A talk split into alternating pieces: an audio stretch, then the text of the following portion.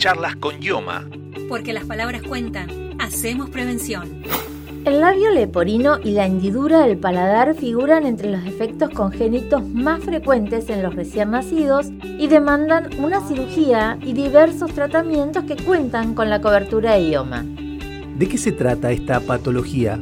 Son orificios en el labio superior, en el paladar o en ambas partes que se producen cuando las estructuras faciales de un feto no se cierran por completo.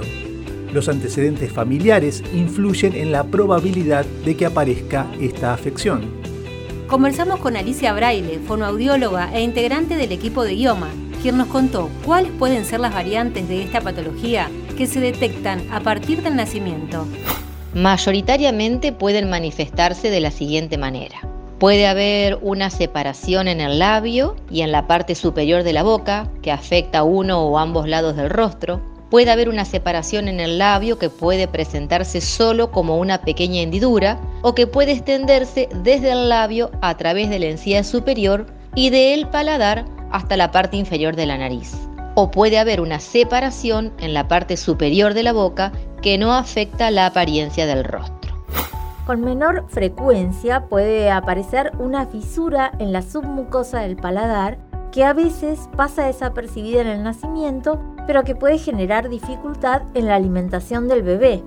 Alicia nos comentó cuáles son las complicaciones posibles a causa de esta afección.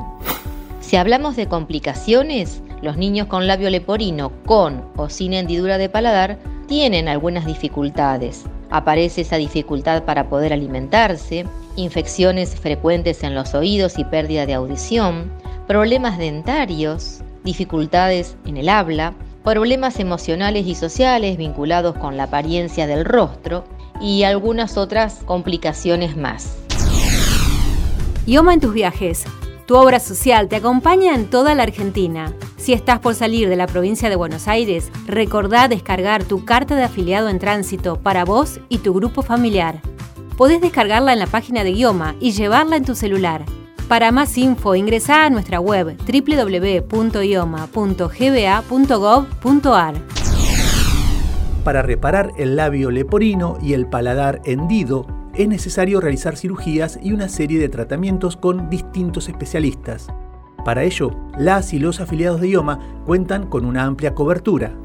Con respecto al área de cobertura de IOMA, en estos afiliados que cuenten o no con certificado de discapacidad, como hay intervención de diferentes áreas dentro del Instituto de Obras Médico Asistencial, los valores de referencia o las intervenciones o las auditorías dependerán de las necesidades de ese afiliado o afiliada. Y con respecto a lo que es posterior a la rehabilitación del lenguaje o del área de audiología, bueno, ahí sí contamos con un convenio entre IOMA y la Asociación de Fonaudiólogos, en donde todos los afiliados que cuenten con un certificado de discapacidad tendrán valores de referencia en cuanto a la cobertura de las sesiones fonoaudiológicas. Normalmente se cubren ocho sesiones de rehabilitación, ya sea del lenguaje, auditiva o vinculadas con el área, ocho sesiones mensuales. Así que ante cualquier consulta que necesite el afiliado o afiliada, también se cuenta con páginas digitales del idioma como para tener respuestas más precisas en relación al tema hablado. ¿Cuáles serían los tratamientos? Bueno, generalmente se realiza una cirugía para reparar el labio leporino y el paladar hendido a través de un cirujano pediátrico.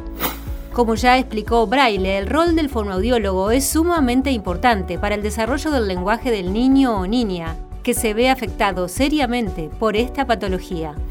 Dentro de los tratamientos también incluimos otras especialidades, como el fonaudiólogo, que apuntará a reeducar los problemas del habla, del lenguaje y de la audición de ese niño, odontológico, que se ocupará especialmente de las enfermedades de la cavidad oral. También interviene el otorrino, apuntando a rever los trastornos que pueden haber en garganta, nariz y oído. El neonatólogo o pediatra, quien brindará atención médica a los bebés y a los niños, el médico genetista, quien realizará el diagnóstico y el tratamiento de los trastornos hereditarios, y otros profesionales que también son del área de la salud y ayudan a que este niño que tiene labio leporino y paladar hendido, o uno u otro o combinados, pueda encontrar las soluciones a través de las distintas especialidades mencionadas.